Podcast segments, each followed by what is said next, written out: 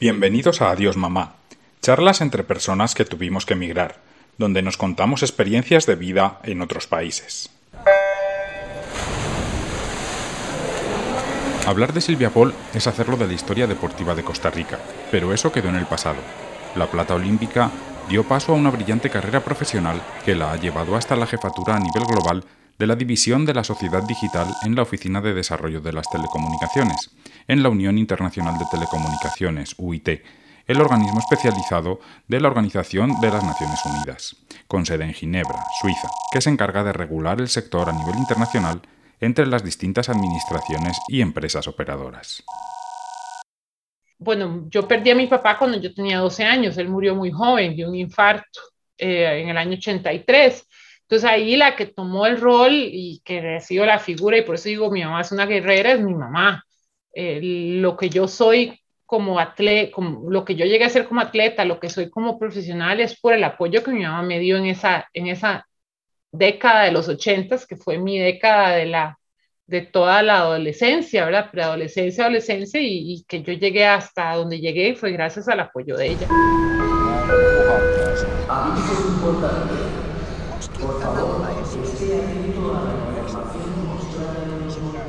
Adiós mamá con Daniel Sueras.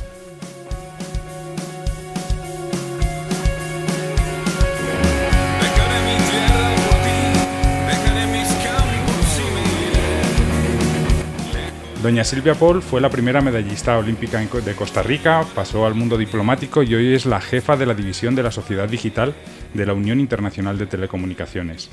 Eh, doña Silvia, muchísimas gracias por estar con nosotros. Eh, muchas gracias por la invitación, siempre muy honrada, eh, Daniel, de, que me tomen en cuenta después de tantos años y bueno, muy agradecida por, la oportunidad y, gracias por la llamada. Doña Silvia, usted habla cuatro idiomas, español, francés, alemán e inglés. Ha vivido una vida de migrante casi desde que nació. Nació en Nicaragua, eh, con poquitos años se desplazó a Costa Rica, después viajó mucho con, sus puestos, eh, comentaba, puesto latinoamericano, después en INCAE viajando mucho por la región. En el 2010 además se fue para Suiza, al mundo diplomático, desde una posición de alto nivel. Es es complicado eh, eso de, estar, eh, de estar moviéndose tanto de país y cuál es su refugio, su esquinita en el mundo. Sí, yo creo que hay que separar las, la, la migración voluntaria Totalmente. la migración Totalmente. a veces forzada, ¿verdad? Entonces, bueno, incluso mis padres fueron migrantes de Europa cuando llegaron a Nicaragua por una oportunidad laboral, entonces fue por una oportunidad, por algo positivo, ¿verdad? Y, y como usted dice, bueno, yo nací en Nicaragua, pero con ocho años nos vimos forzados a irnos de Nicaragua. Mis papás no tenían planes de irse de Nicaragua. Era un tema eh, eh, fue, fue, un asunto en teoría que iba a ser provisional, nada más por unos meses, ¿verdad? Y terminó siendo prácticamente por el resto de la vida. Entonces, de, quiero diferenciar la migración de Nicaragua a Costa Rica y el resto. Lo que nos, nosotros, digamos, como, como migrantes en Costa Rica, yo lo, lo que siento es, eh, bueno, siento que primero, en general, mis papás es la actitud de mis padres, de que ellos siempre se adaptaron al lugar de donde llegaron. Mis papás tenían esa actitud de tenemos que aprender el idioma, nos adaptamos a las comidas, al, lugar, buscamos amigos. Entonces ellos siempre fueron muy abiertos de no pensar, ah, yo solo tengo que hablar la, mi idioma materno, en este caso el alemán, solo como comidas alemanas y eh, es esa adaptación y, yo soy muy adaptable, yo me acomodo en cualquier lado y soy fácil de adaptarme, muy, muy fácil. Yo no, yo no, la gente cree que yo, por supuesto que un buen gallo pinto en Costa Rica siempre hace falta, pero, pero no ando esa añoranza de que si no tengo como gallo pinto todos los días aquí en Ginebra me muero. Entonces, yo me he adaptado a la comida que hay aquí, ¿verdad? Entonces es un tema de adaptación.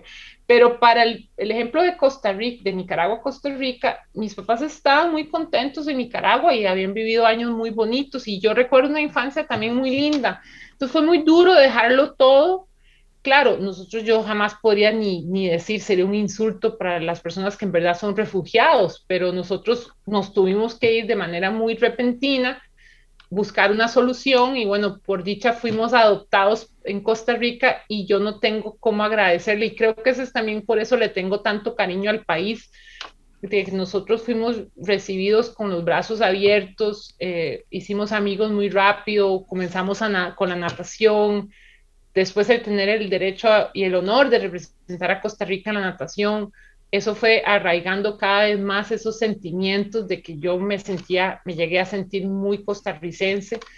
Entonces, em, creo que en el caso de mis padres y por la edad que yo tenía fue, fue, no fue fácil, pero nos pudimos adaptar y el haber sido recibidos de forma muy positiva por, por los costarricenses cuando nosotros llegamos en el año 79, que fue que llegamos.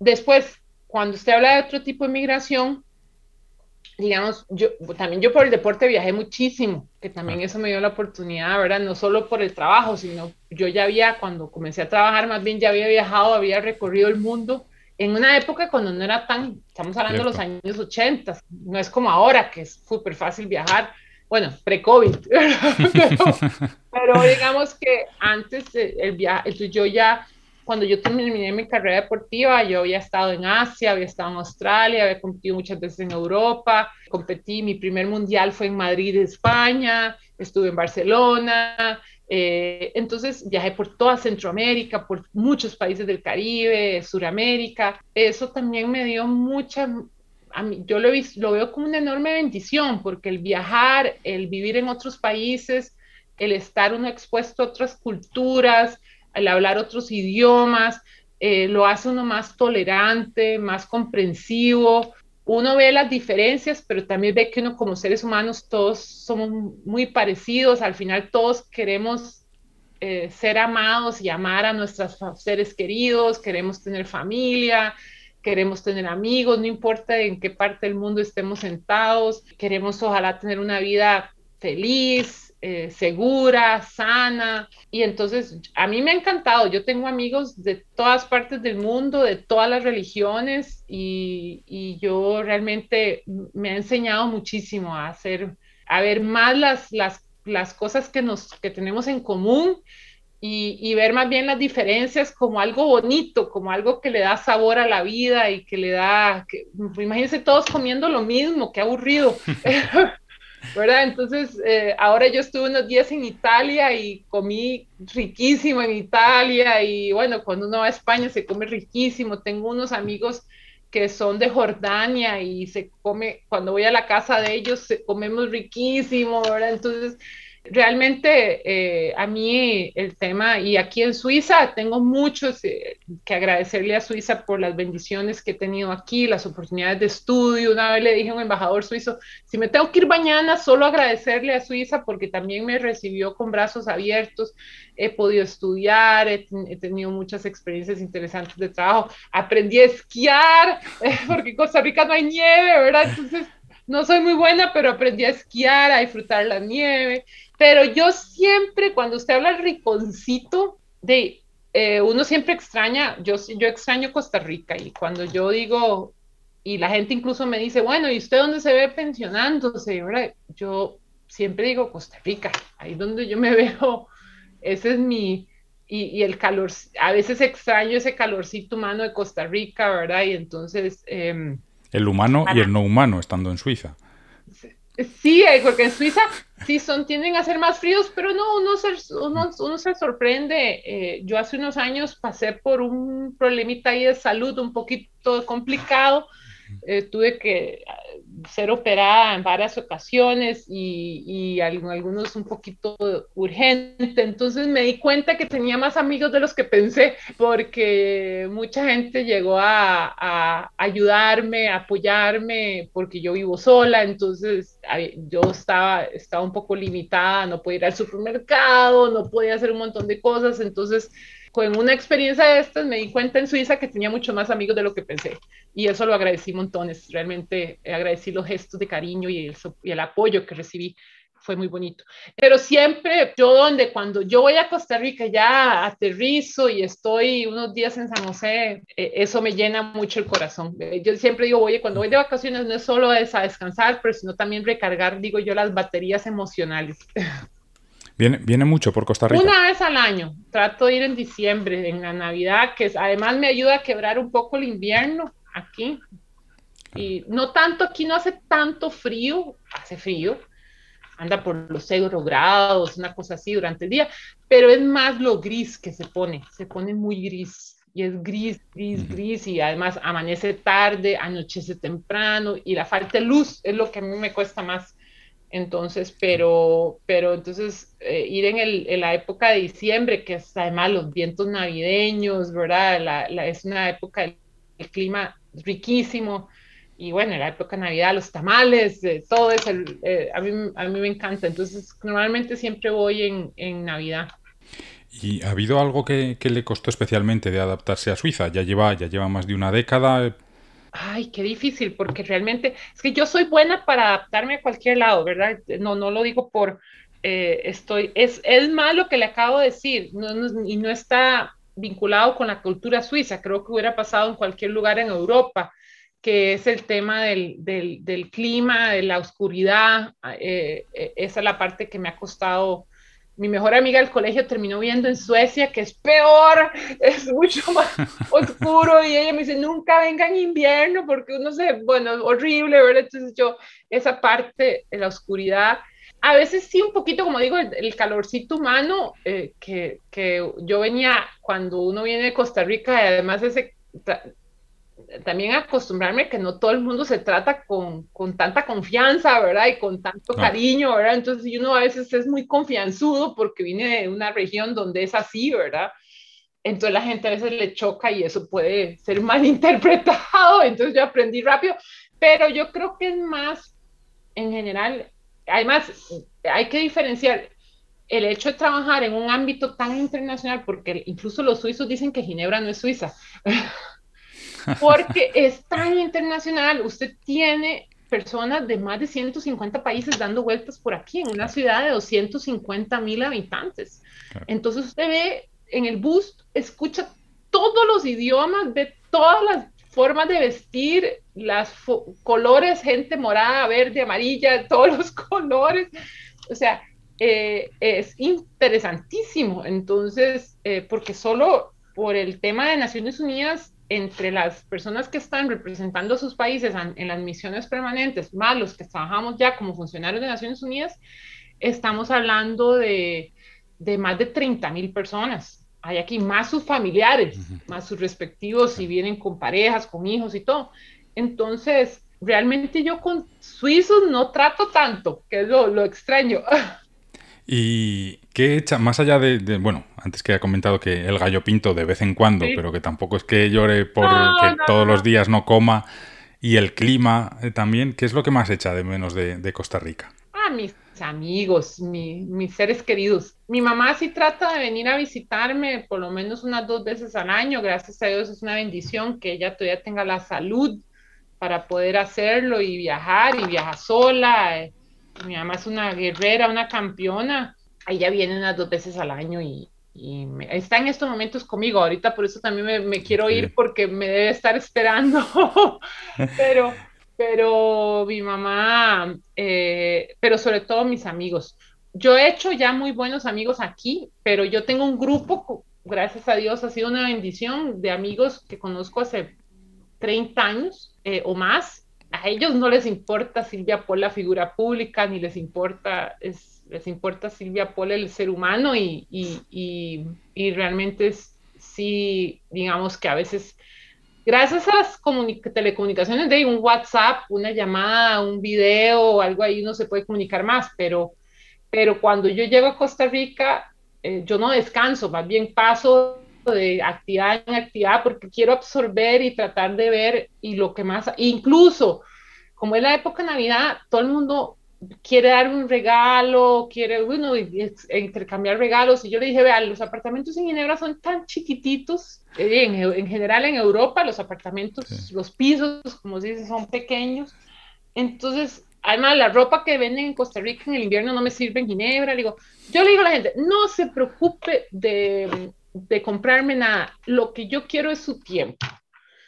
El regalo más bonito en Navidad que me puede dar es su tiempo. Una tarde tomándonos un café, un almuerzo, una cena, lo que sea, pero es su tiempo, eso es lo que yo quiero. Y no, no se preocupe por las cosas. Sí, te, sí esperan que les traiga un chocolatito suizo, por lo menos. pero, y yo vengo cargada de chocolates, pero, pero eso es lo que hacemos. Yo les traigo un chocolatito y nos tomamos un café o nos, nos tomamos un, vinito y, y, es compartir. E, entonces, eso es lo que tal vez sí se extraña también mis seres queridos, las personas más apreciadas allá. ¿Cómo recuerda su infancia? ¿Cuáles fueron las principales figuras en las que se fijó? Y también en la infancia y en la juventud y también en la actualidad. Si hablamos de prenatación y mi vida en Nicaragua, mi vida en Nicaragua fue una vida muy, muy linda. Eh, mis papás, mi papá estaba dedicado a la industria del algodón. Entonces nosotros vivíamos en el norte de Nicaragua, en Chinandega, en la zona rural. Entonces yo tuve una infancia al aire libre, jugando con caballos, eh, eh, muy, muy, muy activa. Eh, una infancia muy linda en la playa, en el mar, en el río, o sea, mis papás eran muy, muy activos. Y ahí, bueno, mis figuras principales siempre mi papá y mi mamá, ¿verdad? Y, y, la familia, mi hermana, por supuesto. Después, cuando ya nos fuimos a vivir a Costa Rica, incluso comenzamos a nadar, bueno, yo perdí a mi papá cuando yo tenía 12 años, él murió muy joven de un infarto eh, en el año 83. Entonces ahí la que tomó el rol y que sido la figura, y por eso digo, mi mamá es una guerrera, es mi mamá. Eh, lo que yo soy como atleta, como, lo que yo llegué a ser como atleta, lo que soy como profesional es por el apoyo que mi mamá me dio en esa, en esa década de los ochentas, que fue mi década de la de toda la adolescencia, ¿verdad? Preadolescencia, adolescencia, y, que yo llegué hasta donde llegué fue gracias al apoyo de ella. También, por supuesto, una figura importante fue mi entrenador Francisco Rivas, eh, que fue eh, una figura importante de, de, apoyo y, y, de guía. Y, y, después yo he tenido, gracias a Dios, una serie de... de yo, yo, yo, yo bromeo si es que mi papá, después de que falleció, me ha mandado algunas figuras masculinas que han tenido un, un, rol importante, cada uno en su etapa. Mi primer jefe importante fue el fundador de las emisoras Columbias, don Carlos Alfaro, y, fue un mentor hasta el momento que ya él, lamentablemente falleció unos años después de que yo comencé a trabajar ahí y fue una persona muy importante en, en, en mi vida, en, en, mis primeros, dando mis primeros pasitos de hacer esa transición de nadadora que yo decía, yo era una mujer de mundo, pero era muy inocente en muchas cosas porque había habido una vida muy protegida, muy ingenua en muchas cosas, entonces don Carlos fue una persona que, entendió apoyarme en esa transición, de darme las oportunidades laborales para poder empezar a crecer laboralmente, pero también protegerme por esa inocencia que tenía en hacer esa transición. Después, en los, en los 2000, otro, otra figura importante para mí ha sido eh, el que fue el rector de INCAE, don Roberto Artavia, sigue siendo para mí un mentor. Yo las decisiones importantes como la de venirme a Ginebra se las consulté a él, fue de las personas que le consulté muchísimo y sigo todavía ahora. El año pasado cumplí 50 años, entonces pasé por una etapa de reflexión que quiero hacer en mis próximos 10, 20 años y, y hablé con, con, con, tres de, con dos de esas personas. Bueno, don Carlos había fallecido en los años finales de los 90, pero hablé con don Roberto y la otra persona que sigue siendo una figura muy importante en mi vida también es el que fue el embajador de Costa Rica aquí ante Naciones Unidas, don, don Manuel Dengo. Y don Manuel es una eminencia en muchas cosas, eh, una persona súper sencillo eh, en su forma de ser, pero al mismo tiempo eh, una persona con experiencia internacional. Y él fue el que me empujó a hacer la segunda maestría, a hacerla aquí. Eh, porque dijo, usted tiene mucho potencial para quedarse aquí en Ginebra y sigo también hablando mucho con él y pidiéndole consejos y, y bueno, mi mamá sigue siendo una figura muy importante en mi vida también, ¿verdad? Se habla mucho de, lo difícil que es para los deportistas de alto rendimiento dejar ese deporte e incorporarse a, una, un nuevo tipo de vida. ¿no? ¿Fue complicada esa salida de la, de la piscina a un entorno profesional muy distinto del que estaba acostumbrado? Hay ciertos paradigmas que se creen que porque la persona es atleta no puede ser más que atleta. Y, yo he sido más bien de la, de la convicción y, el pensamiento de que precisamente por los valores que tiene un atleta de alto rendimiento, son valores de vida, de, de trabajo, que se pueden aplicar a cualquier actividad. Y, y, todos los atletas, o sea, eh, va a ser muy raro que hayan atletas que sean que se, que se definan 100% por talento. El que llega a unos Juegos Olímpicos, lo, lo, más seguro es que todos los que estamos ahí tenemos algún grado de talento, pero eh, al final de cuentas lo que hace la diferencia es, bueno, cuánto entrenaron, su fortaleza mental, los valores que tienen, ¿verdad? Entonces, eh, para mí fue, eh, la gente me preguntó mucho cuando yo me retiré, además en el caso de la natación, que es un deporte donde se practica a una edad muy temprana, pero cuando yo me retiré, que tenía casi 24 años, había, pues, había practicado la natación casi tres cuartas partes de mi vida, porque yo comencé a los nueve años. Entonces, la gente me preguntaba, bueno, ahora qué va, qué va a hacer el resto de su vida. Y yo le respondía a la gente, voy a hacer lo mismo. Y entonces me decían, pero ¿cómo lo mismo si usted está, se, se acaba de retirar de la natación? Yo dije, bueno, me acabo de retirar de las competencias, voy a seguir nadando y hasta la fecha, hoy en la mañana fui a nadar antes del trabajo y nadé 50 minutos, o sea, hasta la fecha sigo nadando y sigo metiéndome a la piscina. Pero lo que voy a hacer es aplicar los mismos principios, los mismos valores que he aplicado en el deporte a otras actividades. lo que va a cambiar es la actividad. Y yo creo que todos los atletas, si son personas que los que llegamos a ese nivel eh, somos personas competitivas, exigentes, queremos siempre dar lo mejor de nosotros mismos, competimos muchas veces más con nosotros mismos que con los demás, nos exigimos muchísimo y entonces eh, creo que uno puede aplicar esos valores de disciplina, de esfuerzo, de planificación, de trabajo en equipo, de, mm, eh, de establecerse metas, de perseverancia, a cualquier actividad de la vida. Eso se aplica a, sacar unos estudios universitarios, hay que tener metas, hay que ser perseverante, eh, igual para el trabajo, cualquier actividad. Yo, creo que es más un paradigma que, yo también he tratado de, por lo menos cuando converso con atletas, siempre les hago mucho el, el énfasis de la importancia de que en adición al deporte siempre estudien, porque también hay, creo que esa idea equivocada de que porque uno es atleta, entonces y tal vez yo fui medallista olímpica, entonces yo voy a hacerlo todo bien y que no, y no me tengo que preparar y que a veces se cree que llegar a ganar una medalla es, como le dije, puro talento y no hubo ningún esfuerzo detrás, o en mi caso es porque yo era muy alta o porque mis padres vienen de Alemania. Entonces, que eso mismo yo lo puedo aplicar a cualquier cosa que yo haga en mi, vida y no es cierto. Hay cosas que yo hago bien, hay cosas que hago mejor y hay cosas que hago muy mal. Por ejemplo, soy muy mala corriendo, eh, soy mala esquiando, aprendí a esquiar aquí, pero siempre veo cómo hago para mejorar y, y, también el deporte me enseñó que uno no nace para algo. Yo caí en la natación por accidente, no fue algo planeado por mis padres y me enamoré de la natación. Entonces yo aprendí la lección de vida que eso me dio fue que uno puede aprender a amar lo que uno hace, no, no, no necesariamente uno nace para ser periodista, nace para ser nadador o nace para ser diplomático, sino son cosas a las cuales uno puede aspirar y, y, y, hay algunas cosas que le van a gustar uno más, otras menos, pero, pero, pero creo que sí se puede hacer. Eh, eh, la idea es equivocada de que el atleta, y todavía me pasa, a mí la gente me pregunta y se refiere a mí como la nadadora, cuando yo he hecho ya muchas otras cosas en mi vida y, y, de las cuales estoy tan o, o, más orgullosa como mi medalla olímpica.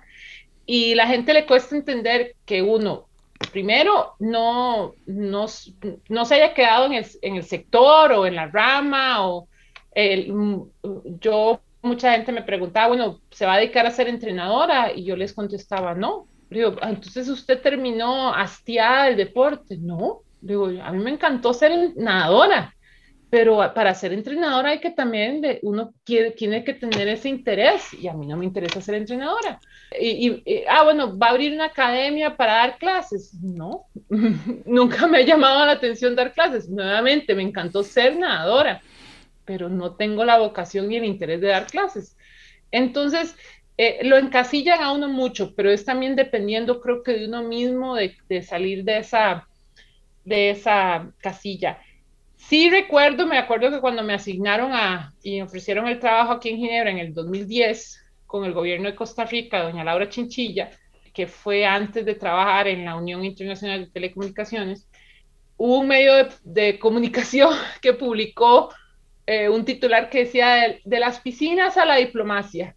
Y, y yo tenía, estamos hablando en el 2010, y yo me había retirado en el año 94, hacían entender que yo en 16 años no había hecho nada. Y yo tenía una maestría, tenía mis estudios universitarios, tenía un trabajo a nivel de América Latina, estaba trabajando en Incai Business School eh, antes de venirme a Ginebra. Entonces me hizo mucha gracia porque es ese, encasillarlo a uno y decir, de sí, pasó de las vicinas, brincó a la diplomacia. Y no hicieron ni siquiera investigaron qué era lo que estaba haciendo, dónde estaba. Entonces, pero bueno, es algo que muchos atletas tenemos que luchar, pero yo mm, creo que, que, es importante también planificar un retiro. Yo planifiqué mi retiro dos años antes, no fue una idea impulsiva, después de una mala competencia. Yo hablé con mi entrenador y decidimos no hacer otro ciclo olímpico. Entonces yo terminé Barcelona y nadé dos años más y empecé a bajar el, el ritmo y planificamos mi retiro con una bonita competencia en San José. Y, y eso también yo creo que los atletas tienen que saber cuándo terminar su carrera deportiva. ¿Y, compaginó el, el, alto rendimiento con, con, los estudios universitarios? Ya esos dos años en los que ya, digamos, iba de salida, ya, ya tenía claro hacia, qué, hacia dónde quería dirigir su carrera profesional. Sí, bueno, ni tanto, porque incluso hice un cambio.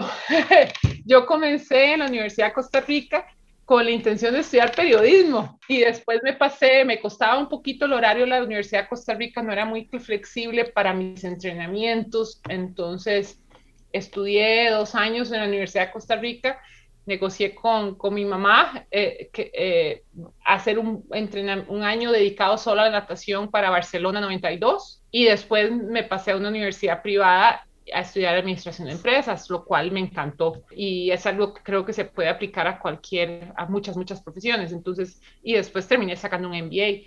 Aquí saqué otra segunda, segunda maestría en relaciones internacionales. Entonces, eh, aquí en Ginebra, pero, pero sí, sí, digamos que, esos últimos dos años de natación ya yo sabía que era lo que iba a pasar, que era quería terminar de estudiar. Además, en mi caso, lamentablemente por la, esa era la época, no, no, no, no había otra opción.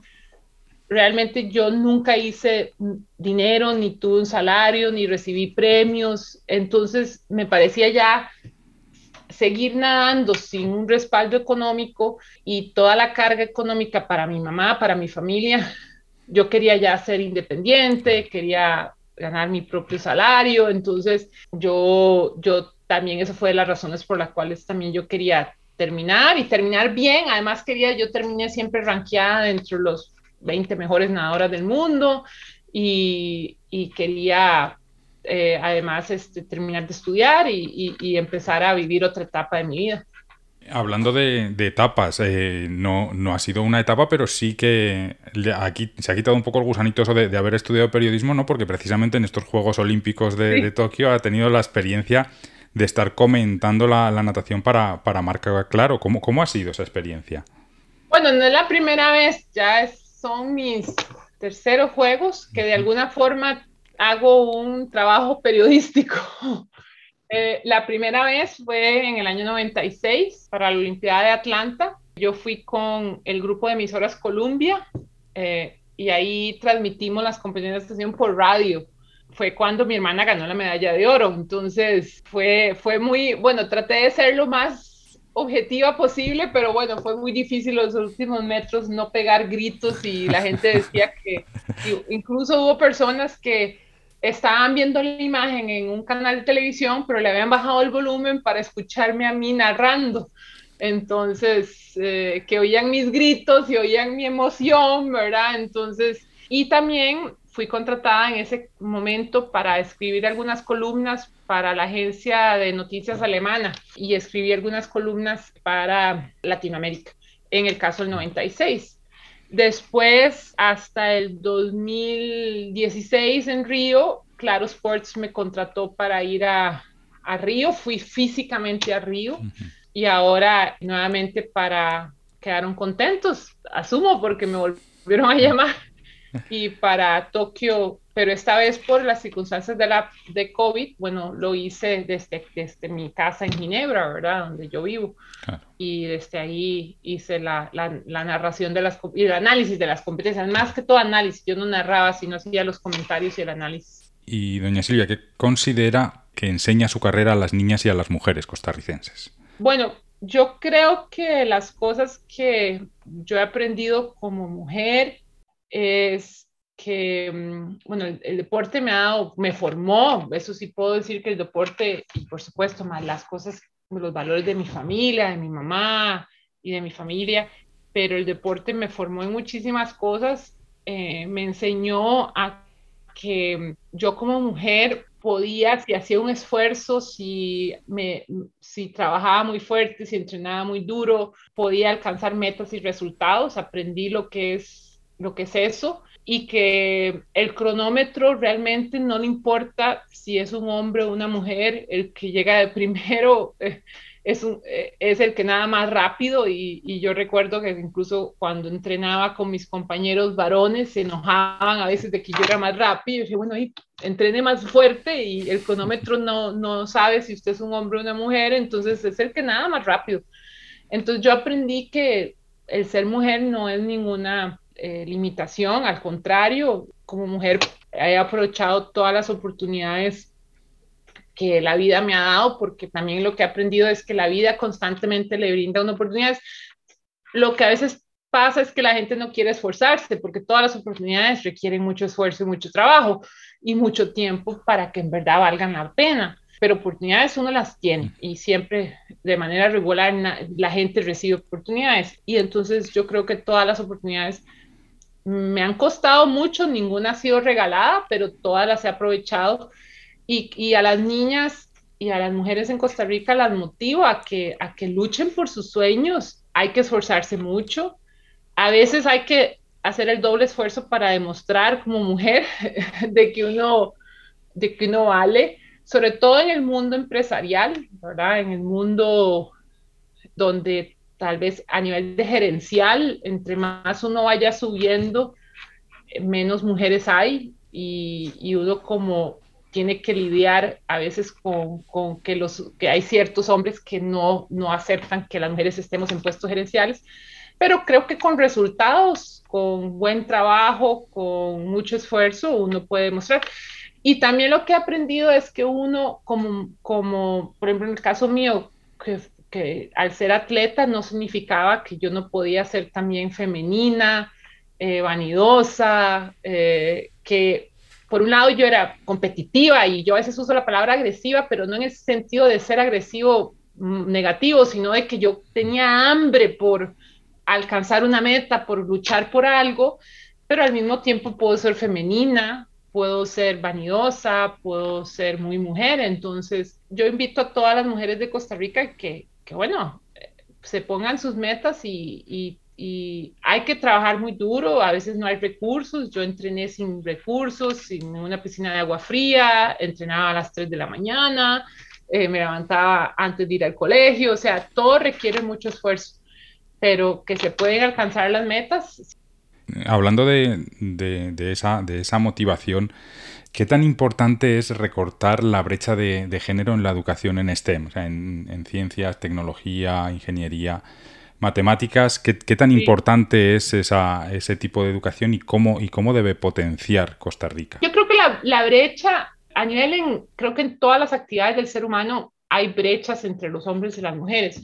En el área que yo estoy, bueno, estamos trabajando mucho cómo cerrar la brecha digital entre los hombres y las mujeres, cómo las mujeres tienen más oportunidades eh, en puestos de tecnología.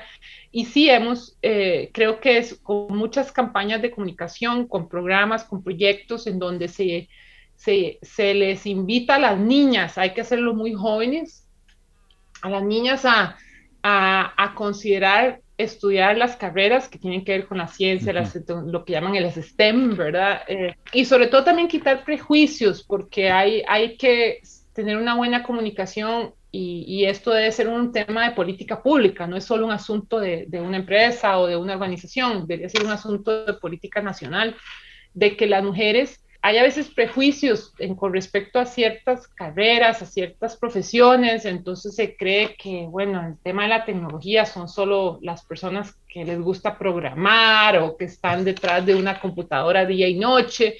Y hay muchas carreras en, a nivel de, de, de educación, de salud, ahora con el COVID hemos visto cada vez la necesidad de aplicaciones digitales, hay muchas oportunidades y hay muchas fuentes de trabajo eh, alrededor de eso. Entonces es también, si, si la gente no las conoce, si no entiende que existen esas oportunidades, es muy difícil. Entonces son mucho de la importancia de campañas de comunicación, de crear esa, esa, esa conciencia.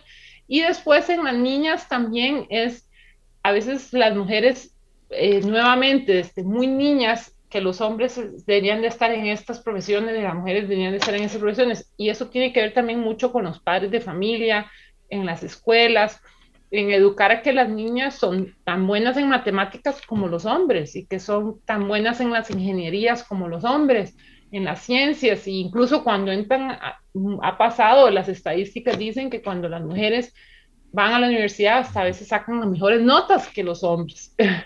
Entonces, eh, es, es, es, nuevamente romper mucho prejuicios y paradigmas que hay que cambiar, pero es mucho, eh, pero debe ser a nivel de política pública y también de, de, de convenios públicos y privados, que también la empresa privada, por ejemplo, las empresas de tecnología, eh, sé que en Costa Rica han habido empresas como Microsoft que han hecho esfuerzos en, en, en, motivar a que las niñas se dediquen a las carreras relacionadas con la tecnología.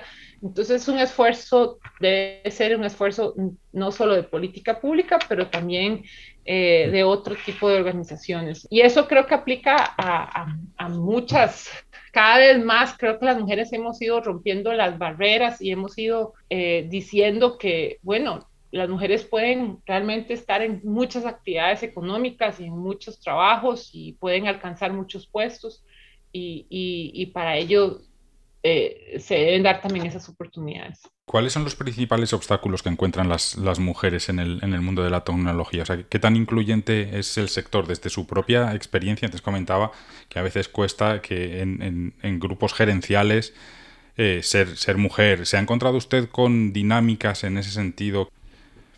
Sí, yo creo que a veces, el, eh, bueno, a nivel incluso cuando yo trabajaba en CAE, en, en CAE Business School, se hicieron algunos estudios sobre el impacto de las mujeres en puestos gerenciales o el impacto de diversidad en general, ¿verdad? Porque cada vez más las empresas están entendiendo, las organizaciones están entendiendo que si quieren ser más productivas, tienen que tener más diversidad de género, diversidad de, de nacionalidades, diversidad de personas, que eso hace que las, las empresas eh, la riqueza que hay en las empresas sean mejores. A veces se quiere aplicar la misma receta para un hombre como para una mujer a la hora de ir escalando sus puestos gerenciales y ir teniendo esas oportunidades. Si a, a, una mujer, porque tiene tal vez la carga de hijos y tiene la carga en la familia de, de, la, de la responsabilidad, gran parte de los hijos, tal vez viajar no es algo que, le, que, que, se le facilita mucho y a veces un ascenso significa viajar y significa decirle a la persona, bueno, ahora usted va a ser gerente o director, pero eso significa que tiene que viajar más. Entonces a veces se usa la misma receta para los hombres como para las mujeres en cuanto a las oportunidades para poder escalar en, un, en, un, en puestos gerenciales. Y yo creo que eso es, es importante. Se, ajustar de acuerdo también a las capacidades y las, y las, y las oportunidades que tienen tanto las mujeres como los hombres. sé que muchas organizaciones están entendiendo que la diversidad es, es, es, crucial, entonces están haciendo los esfuerzos de tratar de contratar más mujeres o personas con ciertas características, entonces hacia eso creo que vamos muchos. Y también las mujeres que se animen, ¿verdad? Porque creo que, que a veces pasa que nosotras mismas los hombres en eso son más agresivos a la hora de pedir un aumento de, y, son estilos, estilos de gerenciar y de liderazgo diferentes que tenemos las mujeres con los hombres. Y entonces las mujeres también es importante que, que se animen y, y que, que, busquen esos puestos y que apliquen esos puestos. Y que después también algo importante es el tema de las mentorías. Las mujeres debemos de ser mentoras para otras mujeres para darles también esas oportunidades de poder ir creciendo. Eh, pero, pero, es, pero esas oportunidades no solo deben de ser abiertas o por menos brindadas por mujeres, porque si los hombres no están convencidos en, en, una organización de que las mujeres también deben tener más oportunidades, también es un poco difícil. Pero es nuevamente un tema de educación, también de, de demostrar las mejoras en productividad, en retorno a la inversión que puede haber a la hora de tener una mayor diversidad en, en, en, las personas que trabajan y eso incluye a las mujeres. En, ese sentido, eh, ¿cómo, ¿cómo, se compromete desde un puesto de liderazgo como el que, como el que tiene en, el desarrollo de, de, otras mujeres dentro de la organización? Bueno, en el caso mío, si voy a hablar específicamente, yo todas las mujeres que yo tengo debajo de mi, bajo mi supervisión aquí, siempre hay un esfuerzo de, de, de, pensar en, en, decir, usted puede llegar a ser gerente, usted puede llegar a ser directora, de, aconsejar, de, ser mentora en lo que yo pueda. por cierto, eh, y por supuesto, en las, que me lo, las personas que me lo permiten, ¿verdad? Pero la, la gran mayoría me, me han...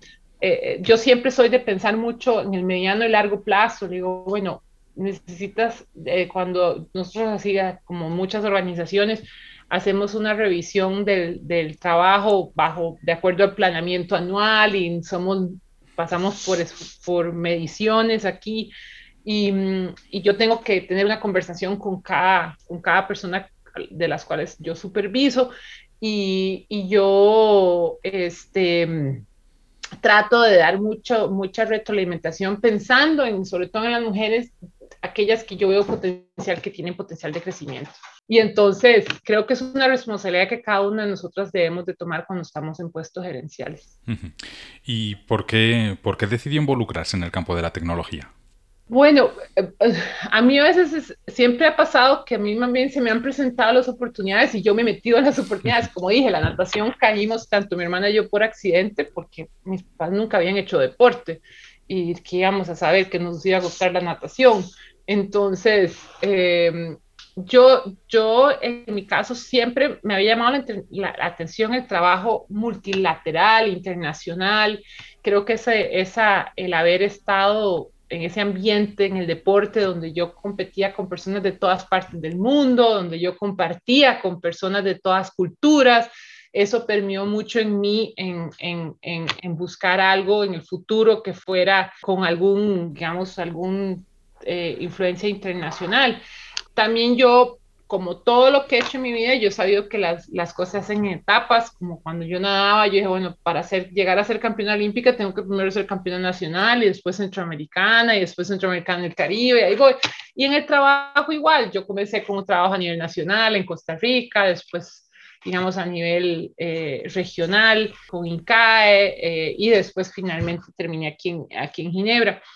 Cuando llegué aquí a Ginebra, dentro de los temas que, que, que me asignaron a trabajar fueron el tema de las, de, las tecnologías y, y, me pareció muy, muy interesante. Y ahora, bueno, con el COVID, los últimos dos años nos hemos dado cuenta que ya las tecnologías no son un lujo, la, la, las telecomunicaciones son eh, realmente una necesidad y nos brinda tantas oportunidades como la que estamos teniendo ahora. O sea, no, no tuvimos que esperar a que yo llegara a San José para hacer una entrevista.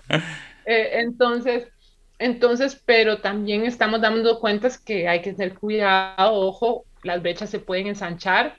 Muchos niños y niñas alrededor del mundo están sin poder ir al colegio o a la escuela porque no tienen la conectividad, ¿verdad? Entonces, realmente se está volviendo una importancia a nivel de, desarrollo humano. Y, y, bueno, eh, apliqué después de mis, años en trabajando para el gobierno de Costa Rica, en la misión de Costa Rica ante Naciones Unidas, apliqué a varios puestos y este fue uno de los que me, estando aquí, trabajar en la Unión Internacional de Telecomunicaciones, había interactuado con algunas de los que ahora son mis colegas y me ha parecido muy interesante. También a mí siempre me ha gustado de todo, he sido muy curiosa, entonces, y aprendo rápido soy, eh, aprendo muy rápido y como todo siempre busco prepararme, estudio, como le mencioné, saqué una segunda maestría aquí en Ginebra en Relaciones Internacionales que complementa el, el máster de INCAE que tengo. Los otros temas que me tocó llevar que fueron de salud, propiedad intelectual, eh, un poco de tema de migración y después mucho el tema de deporte para desarrollo humano todas me parecían interesantes, entonces siempre he sido una persona que, que, ha tenido una diversidad de intereses y este tecnología ha sido también muy interesante. y, usted vive, vamos, en, en, el centro del mundo digital, ¿no? en donde, donde está trabajando. Me gustaría saber cómo ve, cómo puede avanzar Centroamérica hacia una sociedad más, más digital. Eh, no, no, es, no es una receta sencilla, pero lo primero debe haber una, una voluntad política eh, debe haber a nivel de estrategia nacional una importancia de que las telecomunicaciones, eh, el acceso a las tecnologías, al Internet, es una prioridad y los beneficios que eso trae para los seres humanos, las aplicaciones. Eh, entonces, eso debe ser el primer paso. También deben de ver los marcos regulatorios que deben de tener y, los, todos los países tienen diferentes niveles de apertura y de competitividad dentro de sus mercados, pero deben de haber los marcos necesarios para incentivar que haya más y mejores servicios eh, que sean accesibles eh, para todo el mundo a nivel de precio, en aquellos mercados donde haya más apertura y más competencia, donde hay más accesibilidad de, servicios y, de, y, y, las, y las personas, y los, perdón, y los, los, los que toman las decisiones a nivel política tienen que trabajar en tres ejes. El primero es asegurar el acceso a las telecomunicaciones.